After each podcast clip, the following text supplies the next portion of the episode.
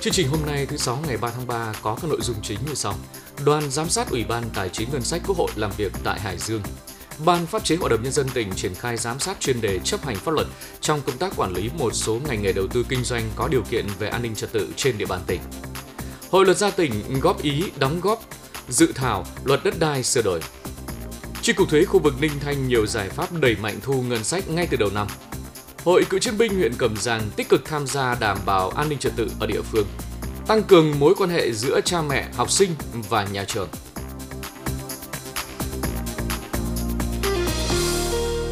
Bây giờ là nội dung chi tiết.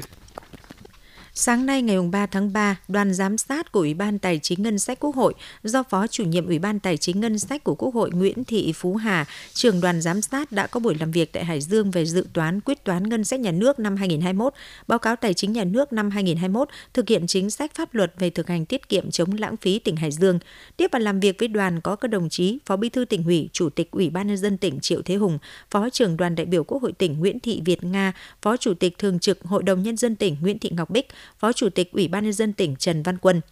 Theo báo cáo, tổng thu ngân sách nhà nước tỉnh Hải Dương năm 2021 đạt 36.377 tỷ đồng. Thời điểm này, khắc phục những ảnh hưởng từ hai lần dịch COVID-19 bùng phát, Hải Dương đã triển khai thực hiện các gói giải pháp hỗ trợ doanh nghiệp, tổ chức cá nhân bị tác động của dịch bệnh, hỗ trợ người nộp thuế như giảm thuế giá trị gia tăng, thuế thu nhập doanh nghiệp, thu nhập cá nhân, tiền thuê đất, lệ phí trước bạ hơn 336 tỷ đồng, gia hạn nộp thuế hơn 792 tỷ đồng. Năm 2021, số tiền thuế được khoanh hơn 122 tỷ đồng, xóa nợ thuế hơn 101 tỷ đồng, quyết toán chi ngân sách địa phương gần 32.000 tỷ đồng. Tổng kế hoạch vốn đầu tư công thanh toán gần 6.800 tỷ đồng, đạt tỷ lệ giải ngân 93,3% kế hoạch vốn thanh toán. Về kết quả việc chấp hành pháp luật thực hành tiết kiệm chống lãng phí năm 2022 theo nghị quyết của Quốc hội, các sở ngành và địa phương trong tỉnh đã tích cực tổ chức triển khai thực hiện nghiêm túc các quy định của Trung ương của tỉnh, tăng cường công tác thanh tra kiểm tra, giải quyết đơn thư khiếu nại tố cáo và kịp thời phát hiện xử lý hành vi gây lãng phí. Năm 2022, tổng thu ngân sách nhà nước trên địa bàn tỉnh đạt hơn 37.527 tỷ đồng, có 13 trên 16 khoản thu hoàn thành và vượt dự toán năm. Trong năm, tỉnh đã triển khai thực hiện 193 cuộc thanh tra hành chính, kiến nghị thu hồi hơn 85 tỷ đồng.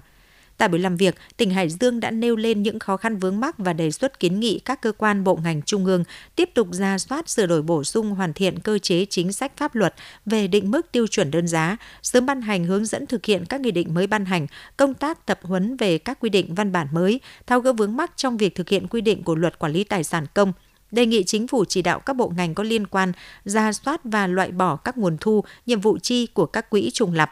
Bộ Tài chính cần tiếp tục hoàn thiện thể chế, đảm bảo kịp thời đồng bộ và khả thi, cần có các giải pháp chủ yếu liên quan đến chính sách tài khóa để tiếp tục hỗ trợ cho người dân và doanh nghiệp trước những khó khăn của năm 2023. Đề nghị ngân sách trung ương hỗ trợ tối đa mức bổ sung có mục tiêu cho địa phương trường hợp khắc phục thiên tai, thảm họa dịch bệnh.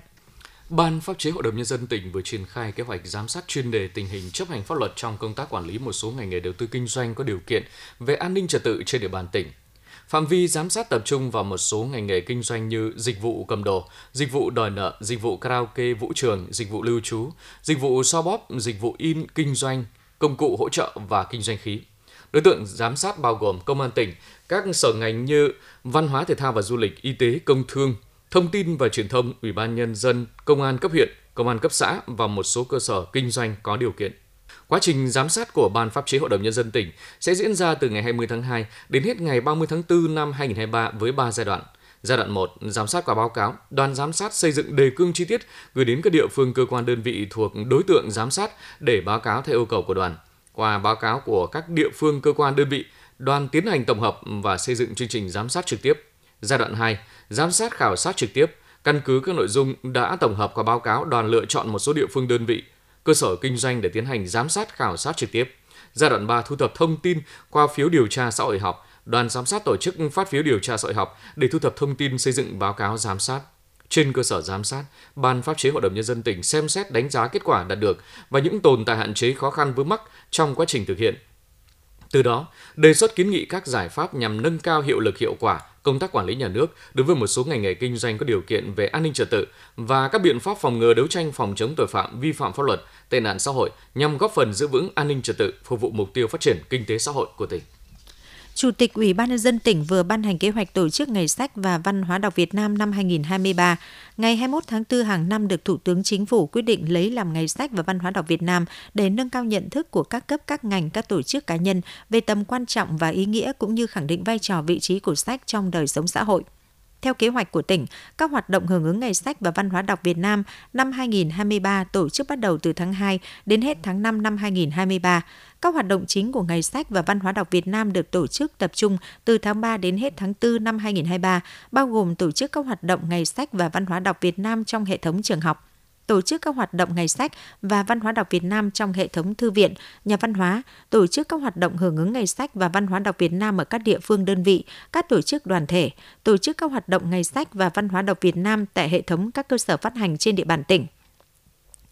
Qua việc tổ chức Ngày sách và Văn hóa đọc Việt Nam năm 2023 nhằm khẳng định vị trí vai trò và tầm quan trọng của sách đối với việc nâng cao kiến thức kỹ năng, phát triển tư duy giáo dục và rèn luyện nhân cách con người, khuyến khích phát triển phong trào đọc sách và lan tỏa văn hóa đọc trong cộng đồng, tạo dựng môi trường đọc thuận lợi, hình thành thói quen đọc sách trong gia đình, trường học, cơ quan, tổ chức, góp phần xây dựng xã hội học tập tôn vinh người đọc, người sáng tác, xuất bản, in, phát hành thư viện, lưu giữ, sưu tầm, quảng bá sách và các tổ chức cá nhân có những đóng góp cho phát triển văn hóa đọc trong cộng đồng, nâng cao trách nhiệm của các cấp các ngành, các cơ quan chức năng và các tổ chức xã hội đối với việc xây dựng và phát triển văn hóa đọc trong đời sống xã hội tổ chức ngày sách lồng ghép với các lễ hội truyền thống của địa phương nhằm xây dựng không gian văn hóa lịch sử, gắn kết văn hóa đọc với đời sống văn hóa xã hội của địa phương đơn vị. Sáng nay ngày 3 tháng 3, Liên minh Hợp tác xã tỉnh phối hợp với Sở Thông tin Truyền thông và Đài Phát thanh Truyền hình tỉnh tổ chức ký kết chương trình phối hợp tuyên truyền góp phần thúc đẩy phát triển kinh tế tập thể hợp tác xã giai đoạn 2023-2025. Theo chương trình phối hợp giai đoạn 2023-2025, Liên minh Hợp tác xã tỉnh và Sở Thông tin Truyền thông sẽ xây dựng chương trình tuyên truyền về chuyển đổi số trong lĩnh vực kinh tế tập thể, hợp tác xã trên trang thông tin kinh tế hợp tác, trang website của cơ quan Liên minh Hợp tác xã tỉnh, báo Hải Dương, Đài Phát thanh và Truyền hình tỉnh, xây dựng các bộ tài liệu tuyên truyền nâng cao nhận thức về chuyển đổi trong kinh tế tập thể hợp tác xã, phối hợp tổ chức các lớp tập huấn kỹ năng khai thác dữ liệu và công nghệ số cho các cán bộ quản lý của các hợp tác xã thành viên, tư vấn hỗ trợ hợp tác xã thành viên thực hiện chuyển đổi số và ứng dụng chuyển đổi số trong hoạt động sản xuất kinh doanh. Liên minh Hợp tác xã tỉnh phối hợp với Đài Phát thanh Truyền hình tỉnh thực hiện đẩy mạnh tuyên truyền chủ trương đường lối của Đảng, chính sách pháp luật của nhà nước về đổi mới, phát triển và nâng cao hiệu quả kinh tế tập thể trong giai đoạn mới và chiến lược phát triển kinh tế tập thể, kinh tế hợp tác xã giai đoạn 2021-2030 của Thủ tướng Chính phủ. Chương trình hành động toàn khóa về các đề án, chương trình công tác trọng tâm của Liên hợp tác xã tỉnh gắn với phát triển kinh tế xã hội của các địa phương và của tỉnh tuyên truyền giới thiệu mô hình hợp tác xã kiểu mới gắn với chuỗi giá trị, ứng dụng công nghệ cao chuyển đổi số hoạt động hiệu quả, phản ánh những bất cập trong cơ chế chính sách và những khó khăn vướng mắc của khu vực kinh tế tập thể, hợp tác xã. Sáng nay ngày 3 tháng 3, Hội luật gia tỉnh đã tổ chức hội thảo lấy ý kiến các thành viên và tổ chức đơn vị trực thuộc đối với dự thảo luật đất đai sửa đổi. Trên cơ sở những nội dung của dự thảo luật đất đai đã được các hội viên và tổ chức thuộc Hội luật gia tỉnh nghiên cứu kỹ lưỡng trước đó. Tại hội thảo, các đại biểu đã nêu ra nhiều ý kiến đóng góp đối với dự thảo, trong đó bên cạnh những đóng góp chung về bố cục nội dung trình bày của dự thảo thì nhiều ý kiến đã đóng góp cụ thể vào những điều khoản liên quan tới quy hoạch kế hoạch sử dụng đất, các trường hợp thu hồi đất vì lợi ích quốc gia công cộng, trình tự thủ tục thu hồi đất, cấp giấy chứng nhận quyền sử dụng đất, quyền sở hữu nhà ở và tài sản khác gắn liền với đất, quy định về bồi thường hỗ trợ tái định cư khi nhà nước thu hồi đất, thẩm quyền giải quyết tranh chấp đất đai. Những ý kiến đóng góp vào dự thảo luật đất đai sửa đổi của Hội luật gia tỉnh sẽ được tổng hợp để gửi lên cấp trên nghiên cứu hoàn thiện pháp luật về đất đai. Thực hiện nhiệm vụ dự toán thu ngân sách nhà nước năm 2023, Chi cục thuế khu vực Ninh Thanh đã có nhiều giải pháp đẩy mạnh thu ngay đầu năm. Qua 2 tháng triển khai kế hoạch đã đạt được những kết quả tích cực, phóng viên Văn Khánh đề cập qua bài viết sau. Năm 2023 này, Chi cục thuế khu vực Ninh Thanh được Cục Thuế tỉnh giao dự toán thu ngân sách nhà nước trên 685 tỷ đồng. Với số dự toán nêu trên và xác định đây là số thu tương đối lớn mà đơn vị phải thực hiện trong bối cảnh tình hình phát triển kinh tế trên địa bàn, quản lý còn gặp nhiều khó khăn, đặc biệt khi thị trường bất động sản trầm lắng. Bởi vậy, ngay khi nhận được dự toán, đơn vị đã chủ động ra soát đánh giá nguồn thu cũng như có kế hoạch khai thác triệt để và hiệu quả nguồn thu sẵn có, nguồn thu vãng lai, nguồn thu có dư địa còn tiềm năng để đưa vào quản lý. Đi liền với đó, đẩy mạnh cải cách thủ tục hành chính, áp dụng có hiệu quả công nghệ thông tin trong quản lý kết hợp với tăng cường các giải pháp hỗ trợ người nộp thuế và tiến hành thu kịp thời vào ngân sách nhà nước. Nhận được sự hỗ trợ trong thực hiện nghĩa vụ nộp ngân sách, anh Mai Thanh Hải ở xã Nghĩa An, huyện Ninh Giang nói. Kinh doanh thì chúng tôi cũng xác định luôn là phải có nghĩa vụ đóng thuế với nhà nước thì được ờ, đội thuế của khu vực Nghĩa An ờ, cũng rất hướng dẫn rất tận tình các cái chính sách thuế và cách nộp thuế thì đơn vị tôi đã thực hiện ờ, 100%. Ngoài ra thì ờ, các ờ, đơn vị truyền thông của xã, huyện đã thường xuyên tuyên truyền. Ngoài ra thì có văn bản gửi qua mạng Zalo nếu mà đơn vị có có nhu cầu tìm hiểu thêm về các chính sách chi tiết. Thực hiện chuyển đổi số trong thu ngân sách, Chi cục thuế khu vực Ninh Thanh tích cực đẩy mạnh ứng dụng công nghệ thông tin ở hết các khâu, nhất là khâu giám sát, quản lý hồ sơ khai thuế của người nộp thuế đến khâu thu thuế. Vì thế mà chất lượng hồ sơ khai thuế tại đơn vị được đảm bảo khai đúng, khai đủ, khai kịp thời, tạo tiền đề thuận lợi cho công tác thu ngân sách. Nhờ tích cực triển khai công tác thu ngân sách 2 tháng đầu năm 2023, Chi cục thuế khu vực Ninh Thanh đạt kết quả tích cực trong thu lệ phí môn bài và thuế khoán, từ đó tạo tiền đề vững chắc cho đơn vị tiếp tục triển khai thu đối với các khoản thu sắc thuế khác và phân đấu hoàn thành tốt nhiệm vụ dự toán thu ngân sách nhà nước cả năm. Ông Lê Quang Tuyến, Phó Chi cục trưởng Chi cục thuế khu vực Ninh Thanh cho biết. Thực hiện à, dự toán thu của à, ngân sách năm 2023 thì đối với chi cục thuế khu vực Ninh Thanh thì chúng tôi à, tăng cường cái công tác kiểm tra à, thuế đối với à, các à, doanh nghiệp và các hộ kinh doanh để thực hiện các giải pháp công tác thu nợ và cưỡng chế nợ thuế. Và thời gian tiếp theo thì chúng tôi cũng sẽ tham mưu với lãnh đạo ủy ban nhân dân hai huyện, Thanh Miện và Ninh Giang thành lập cái các đoàn liên ngành chống thất thu ờ, xử lý nợ động đối với các trường hợp Ờ, còn nợ động tiền thuế, nhất là đối với cái ờ, hộ kinh doanh ờ, vận tải tư nhân. Nhờ có nhiều giải pháp đẩy mạnh thu ngân sách, ngay từ đầu năm đến hết tháng 2 vừa qua, tổng thu ngân sách nhà nước tại chi cục thuế khu vực Ninh Thanh đã thu được trên 43 tỷ đồng, đạt hơn 6% dự toán pháp lệnh năm giao. Đáng chú ý, nếu tính trừ tiền sử dụng đất thì đơn vị đã thực hiện thu được 36,7 tỷ đồng, đạt hơn 27% kế hoạch dự toán cả năm giao. Sở Nông nghiệp và Phát triển Nông thôn vừa có chỉ đạo về việc ngăn chặn vận chuyển trái phép gia cầm, sản phẩm gia cầm nhập lậu và tăng cường công tác phòng chống dịch bệnh gia súc gia cầm. Sở Nông nghiệp và Phát triển Nông thôn đề nghị Ủy ban nhân dân các huyện, thành phố, thị xã chỉ đạo Ủy ban nhân dân xã phường, thị trấn và các cơ quan chuyên môn liên quan trực thuộc Ủy ban nhân dân cấp huyện thực hiện ra soát tổ chức tiêm vaccine phòng các bệnh cho đàn gia súc gia cầm theo kế hoạch năm 2023, đặc biệt đối với các bệnh nguy hiểm trên vật nuôi như cúm gia cầm, lở mồm long móng, tai xanh, dại tại các địa phương có nguy cơ cao, đảm bảo tỷ lệ đạt trên 80% tổng đàn tại thời điểm tiêm phòng vaccine.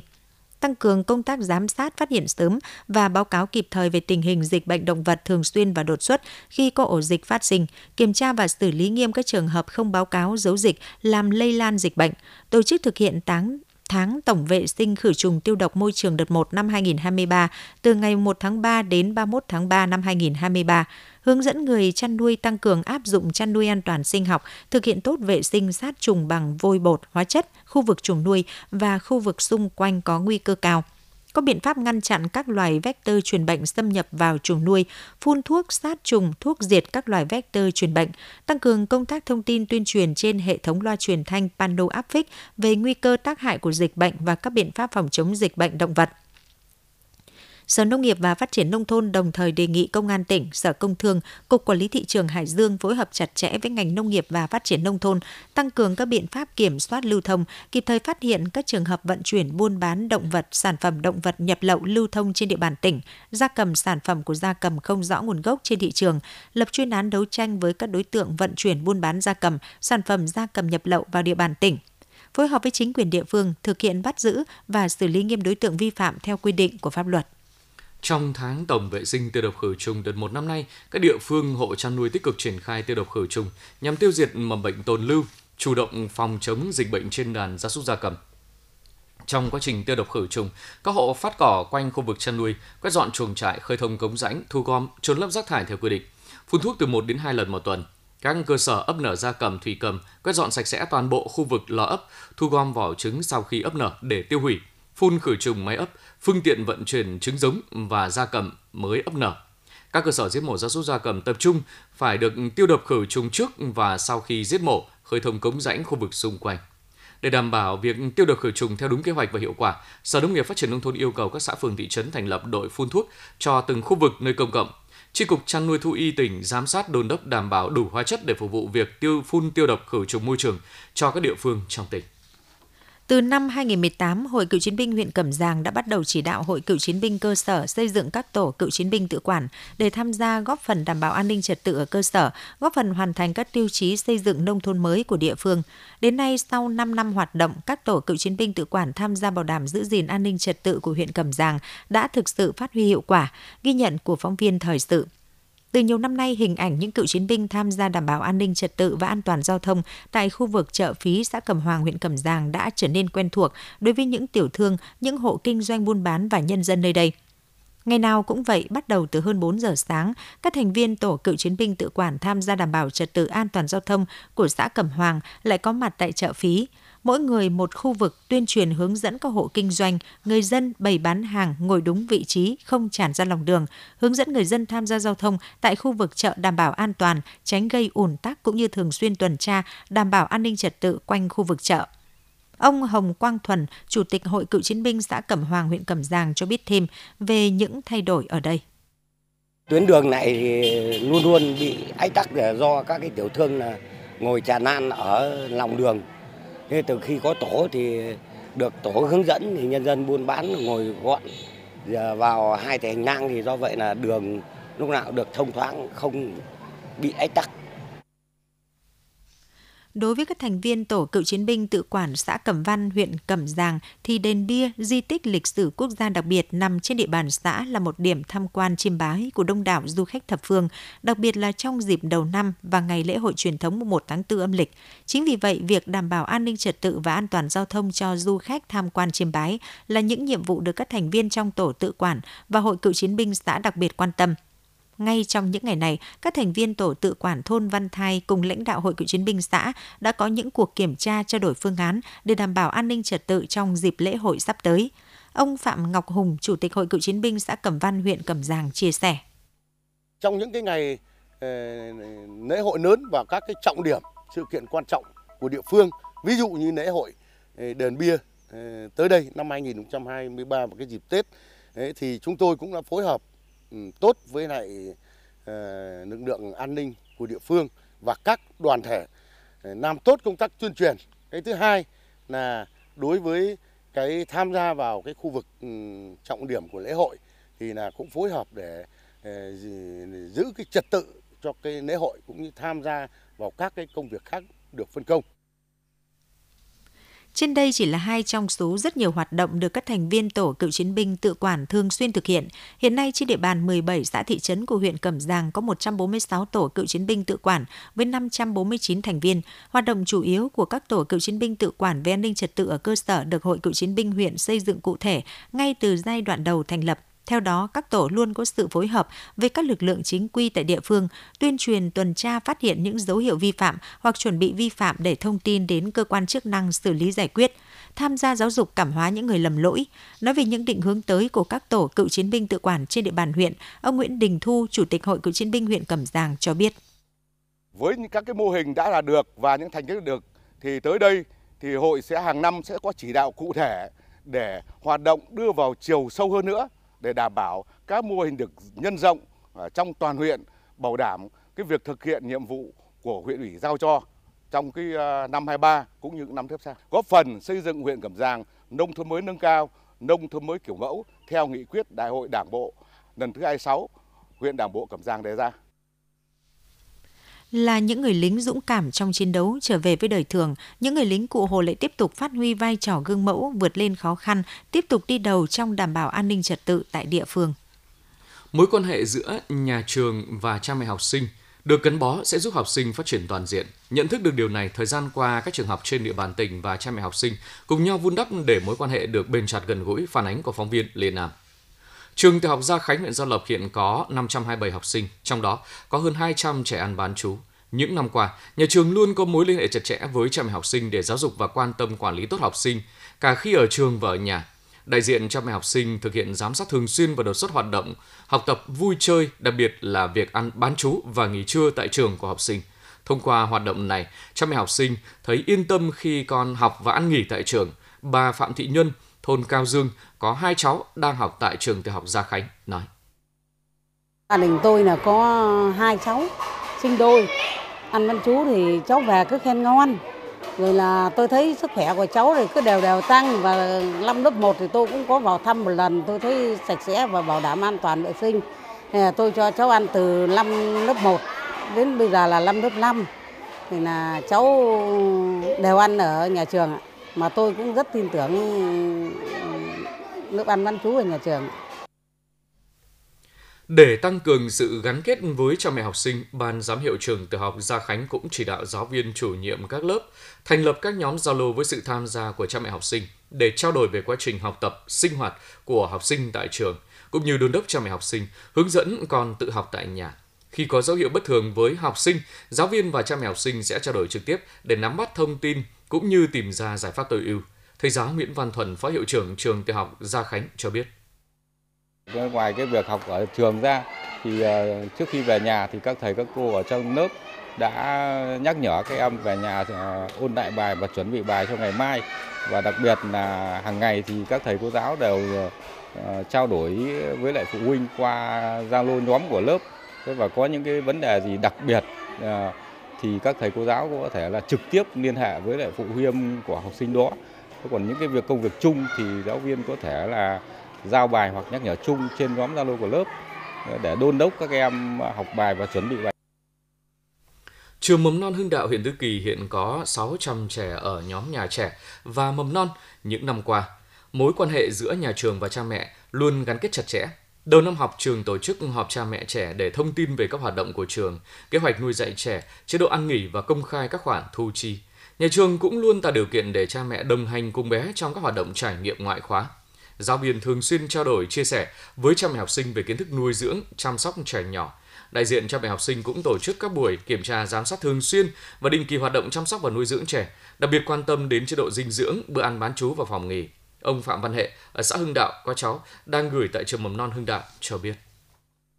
Qua kiểm tra đột xuất thì tôi cảm thấy nhận thấy như này, thường xuyên là các cô đảm bảo nhất là về cái chế độ ăn của các cháu. Hàng bữa thì à, thực đơn và với các món ăn thì đều đảm bảo à, qua chế xuất thì hợp vệ sinh và có à, thức là thức ăn lưu niệm hàng ngày Ờ, kiểm tra các cháu ờ, thực tế bữa ăn ví dụ như hôm nay đây chẳng hạn là các cháu ăn là rất là tốt, đảm bảo ờ, ăn theo đúng giờ à, và hợp vệ sinh. Được các cô cũng dìu dắt rồi chăm sóc cho các cháu để là các cháu thấy là vui khỏe. Mà cảm thấy là khi ăn xong thì các cô cho các cháu ngủ nghỉ rất là đúng giờ và đảm bảo an toàn. Không chỉ trường tiểu học Gia Khánh và mầm non Hưng Đạo, các cơ sở giáo dục khác trên địa bàn tỉnh cũng đặc biệt quan tâm đến mối gắn kết giữa nhà trường và cha mẹ học sinh. Thực hiện tốt điều này giúp nhà trường và gia đình nắm bắt kịp thời các thông tin về học sinh cũng như đôn đốc học sinh trong quá trình học và tự học. Điều này góp phần giúp học sinh phát triển toàn diện. Tại trường tiểu học Đinh Văn Tả, thành phố Hải Dương vừa diễn ra ngày hội thiếu nhi vui khỏe, tiếp sức cho trẻ em vùng cao đến trường. Đây là hoạt động ý nghĩa hưởng ứng tháng thanh niên năm 2023 và giáo dục học sinh về tinh thần tương thân tương ái vì cộng đồng. Trong ngày hội, các em học sinh được tham gia những trải nghiệm thú vị, áp dụng những điều đã học vào thực tế, tự tay làm ra những sản phẩm thủ công từ vật liệu tái chế, vẽ tranh phong cảnh. Ngoài ra, học sinh còn tham gia chế biến những món ăn yêu thích để tạo nên những gian hàng ẩm thực. Toàn bộ số tiền bán đấu giá các sản phẩm thủ công tranh vẽ cùng sách vở, đồ dùng học tập và tiền quyên góp trong ngày hội sẽ được trao tặng trẻ em tại điểm trường khó khăn ở vùng cao Tây Bắc, đồng thời góp thêm kinh phí cùng các tổ chức thiện nguyện xây dựng một điểm trường tặng trẻ em miền núi. Quý vị và các bạn vừa nghe chương trình thời sự 11 giờ của Đài Phát thanh trẻ Hải Dương. Chương trình do Lưu Hưng, Phương Nga, Thu Huyền, Minh Phú thực hiện, chịu trách nhiệm nội dung Phó Giám đốc Đặng Đình Long. Cảm ơn quý vị và các bạn đã quan tâm theo dõi.